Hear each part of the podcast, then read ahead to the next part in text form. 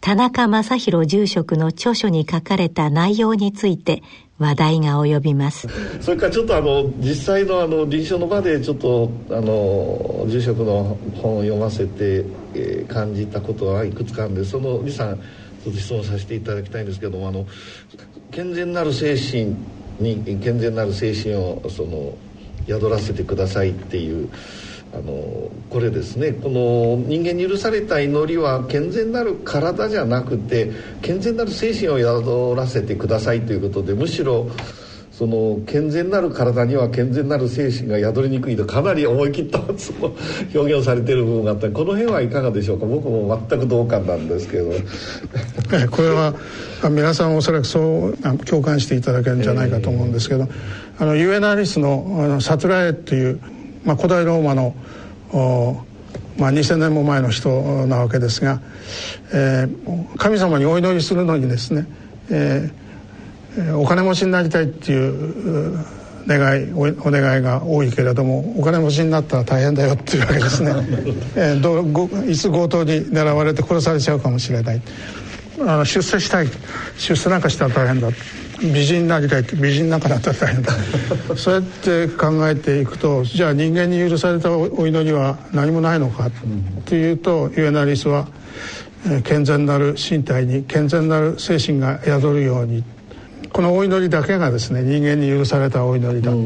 でその健全なる精神というのはどういう精神かって次に続くわけですね。そのまあ延命なんてことは考えないで、えー、その何者のもとです、えー、決していからず、うん、えー、その国王の快楽よりも英雄の苦労の方を選ぶ。これこそが健全なる精神であると続くんですね、うん、宮沢賢治さんの「雨にも負けず」を読んでるような感じがしますが、えー、まあ、そういう人になりたいっていうお祈りだけがですね、うん、えー、人間に許されたお祈りだっていうわけですね。体が丈夫だと人をいじめたり喧嘩したりですね、うん、えー、なかなか健全なる精神が宿りにくいけれども、うん、もう自分の命がなくなるという病人にはこの健全なる精神の持ち主があいらっしゃるわけですよね。うん、えー、ですから、まあ、そういうそう感じてゆえなりしこの風刺集といいますかたつらえを書いたのかなというふうに 思ったわけですね。僧侶であり、終末期の医療に携わる医師であり、また自らが末期のがん患者である田中さんに、ご自身の命についてお話を伺いました。わかりましたそれからのその最後に先生自身はその膵臓がんとこの末期ということを伺ってちょっと実は驚いたんですけれどもその簡単な病歴と今どんな状態か差し支えなかったら教えていただはい、はい、あの末期っていう言葉をどういうふうに考えるか、うん、ですが私は自分で末期っていう言葉は使ってはいないんですが、うん、この治癒不能の進行がんということは間違いないんですけれども末期というとこの症状が強くて、えーかなり衰弱しているような状態を末期というんじゃないかなと思うんですね。えー、ですけど平均いわゆるその生存期間の中央値が6ヶ月とかそういう状況には以前からなってたと思うんですね。あの一昨年の10月、えー、この時にあの私人間ドックとかそういうのは受けてなかったんですが通常の胸のレントゲン写真とか血液検査はあの法律で決まってる検診は受けてましたがあ娘に、えー、エコーを受けろと言われまして、うん、えー、診療所の検査技師に、えー、エコーを検査されちゃったわけですね。軽い気持ちで受けたんですねじゃあその時は、えー、そしたらですね、えー、その膵臓とその近くに、えー、膵頭部とその近くに、えー、腫瘍がある。まあ膵頭部がんとリンパ節転移だったわけですがそれであの CT を自分のところにはありませんからあのかなりいい機械が入ってる放射線科の専門医がありましてですね、うん、そこで受けてきたんですね。でそこで受けた時も最初の診断は放射線科の医者が診断したんですが、はい、どうもはっきりしないえー、よくわからないっていう診断だったんですね。確かに腫瘍は2つあるんですけどもそれがあだけどよく見てみるとやはり膵臓がんとリンパ節転移だったんですがそれあの栃木県立がんセンターに持って行って、えー、そこで、えー、もう一回取り直して、えー、やはり膵臓膵頭部がんとリンパ節2群のリンパ節だっていうんですね、はい、ですからステージ 4B ということになってしまってこのまあ、通常は手術しないんですけれども寒天医がはっきりしないので、えーまあ、治癒切除可能だろうということで、えー、手術してもらったんです。で2か月間に食べられるようになるまで2か月間かかりましたかなり、えー、手術後はつらかったですね。サイドエフェクトあの副作用はやっぱりかなり副作用はつらいですね、ね、ええ、あの先ほどの話にちょっとあの失礼な質問かもしれないんだけどその性に執着しないという、はい、そういう死ぬことにも執着しないんですね。だから両方しないんです。両方しない。だからまあ、えー、なるがままにっていう感じで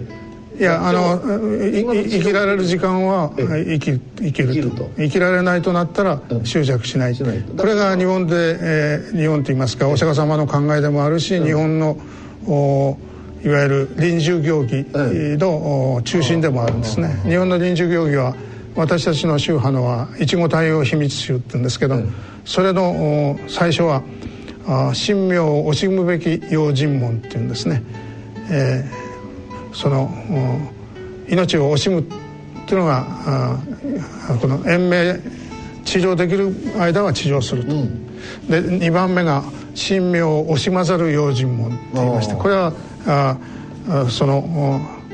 延命できないということが分かったらあその命に執着しないと。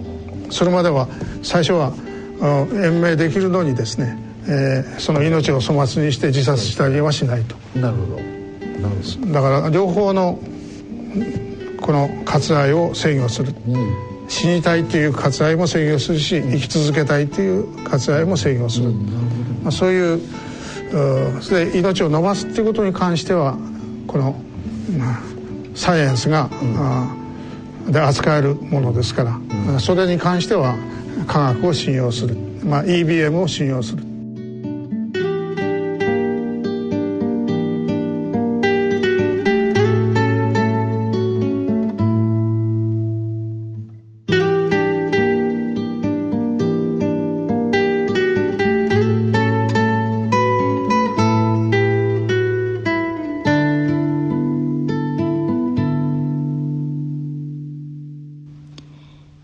中住職は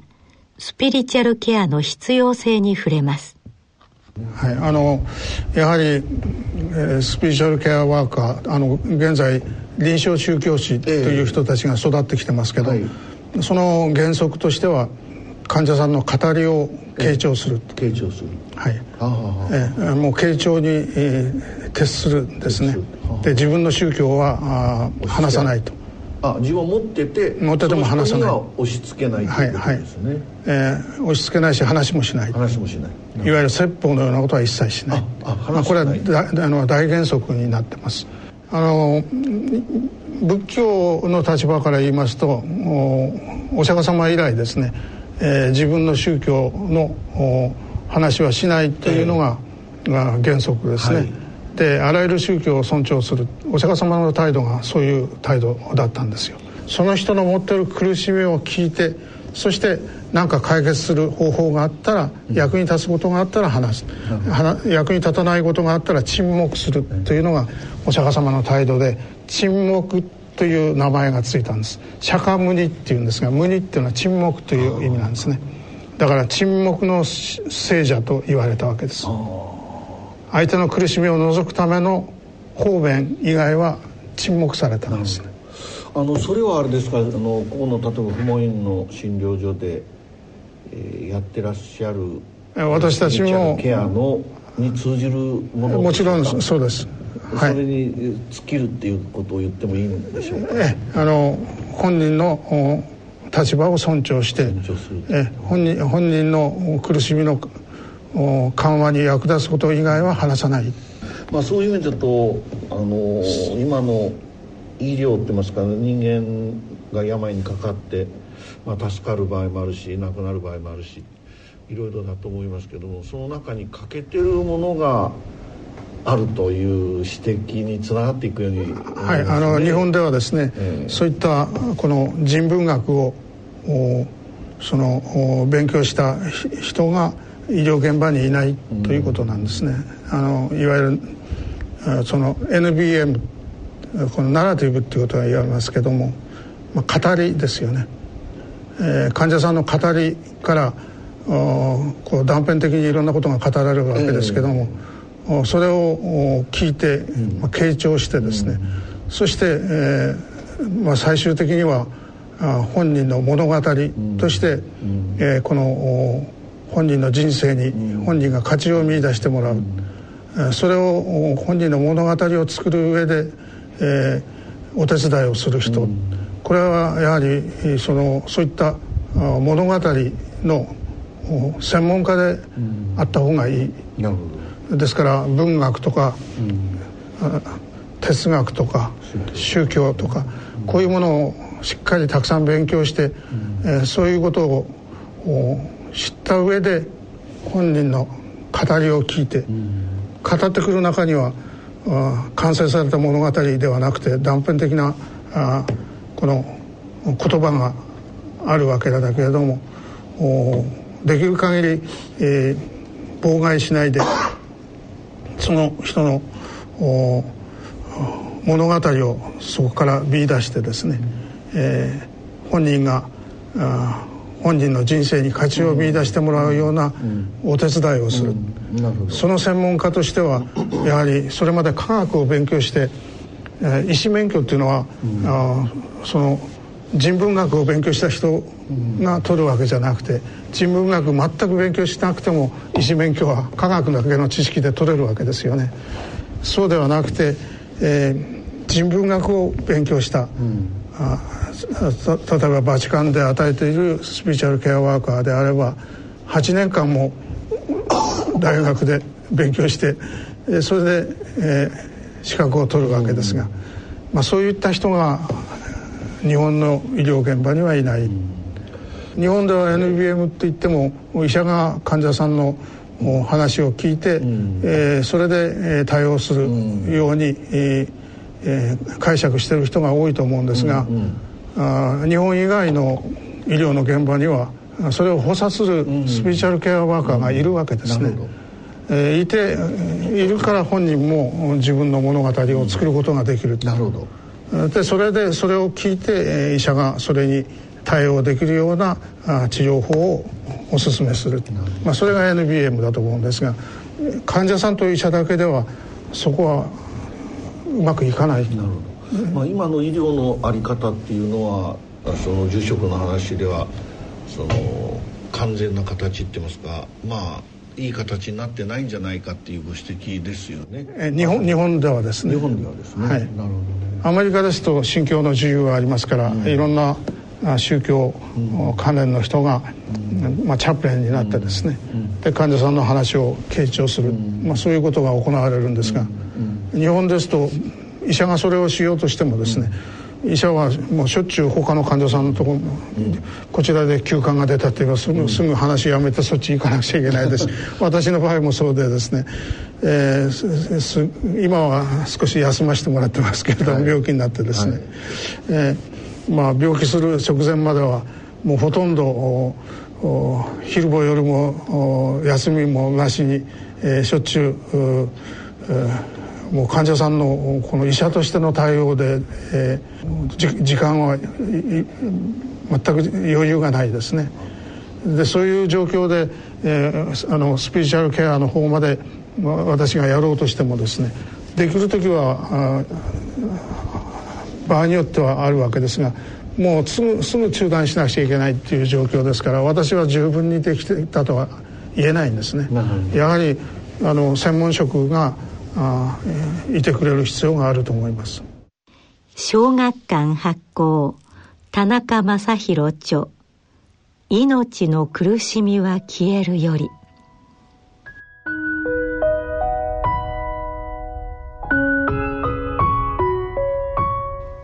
私の願いは医療と仏教の再結合。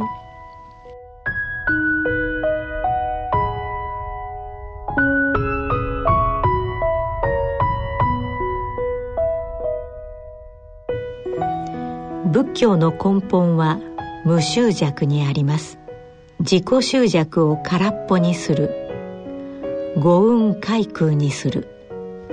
般若知恵の腹ミッター完成こそがお釈迦様以来の仏教の姿です。まさに仏教はスピリチュアルケアの宗教なのです。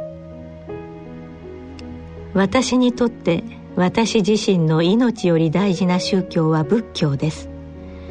そして私の願いは明治維新以後に分かれてしまった医療と仏教を再結合することです。日本のどこの医療機関にも臨床宗教師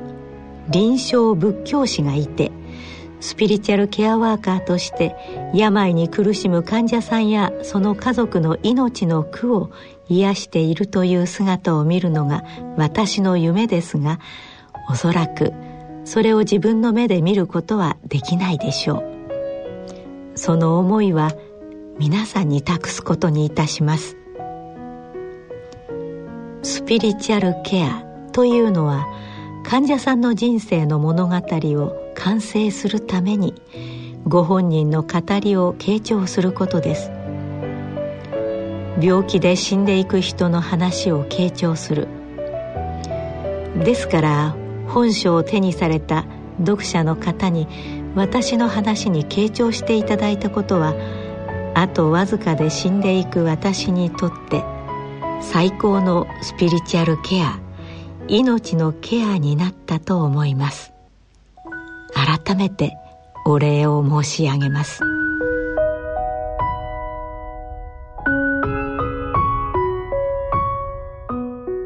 あのそれでまああのある意味でこういう状況っていうのは織り込み済みだっていうことだろうと思いますけれども実際自分がそういう立場になって見えてきたこととか今まで気づかなかったことっていうようなことございますか？大体それはですねもともと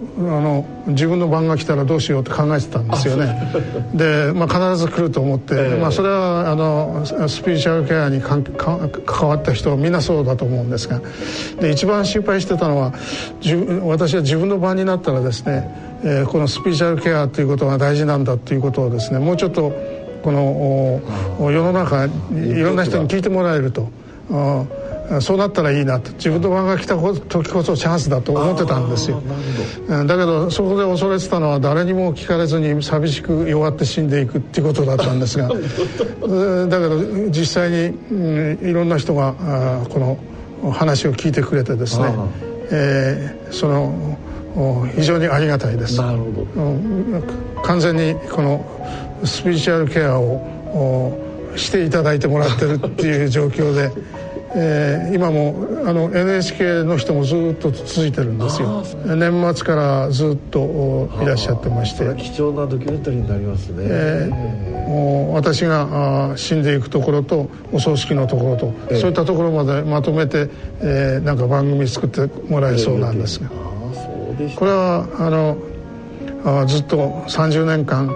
ああいろんな、えー、会合とかですね、えーえー、雑誌とか、まあ、そういったところで、えー、医療関係者と宗教関係者に話す機会はたくさんあったけれどもあんまりこう聞いてもらえなかったところ。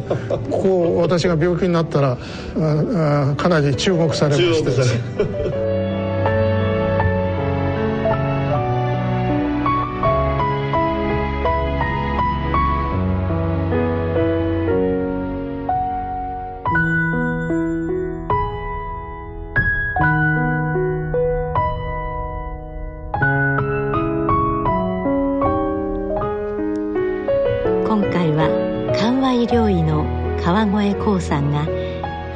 僧侶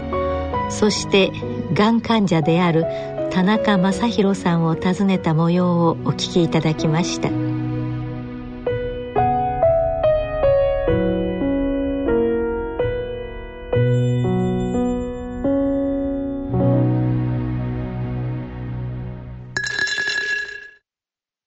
野村、ちょっと気になるお金の話。今回は平均余命です。お父さん、最近高齢化の話題が多いけど、私とお父さんはあとどのくらい生きるのかしら？厚生労働省の平成25年会員生命表によると、60歳の平均余命は男性で23.14歳、女性で28.47歳だそうだよ。そんなに長いんですか？そうなると健康や介護も心配だし、お金も結構かかるんじゃないですかね。仮に我々夫婦があと23年一緒に過ごすとなると、ゆとりある老後生活を送るために必要なお金はなんとざっと1億円。驚いてる場合じゃないでしょ。早く今から準備しなさい。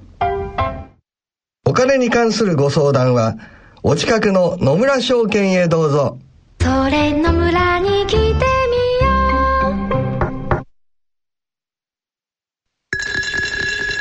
大人のための大人のラジオ。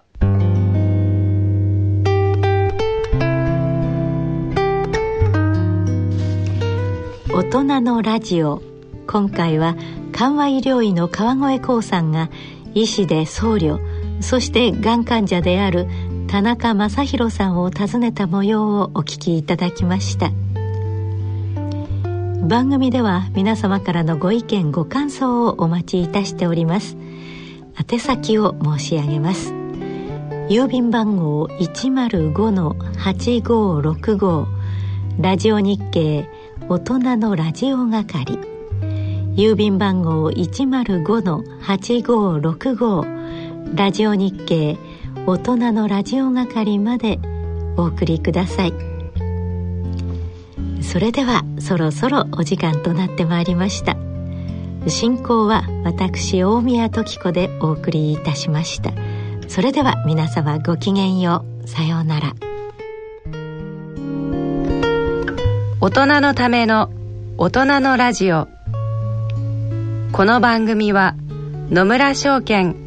ほか各社の提供でお送りしました。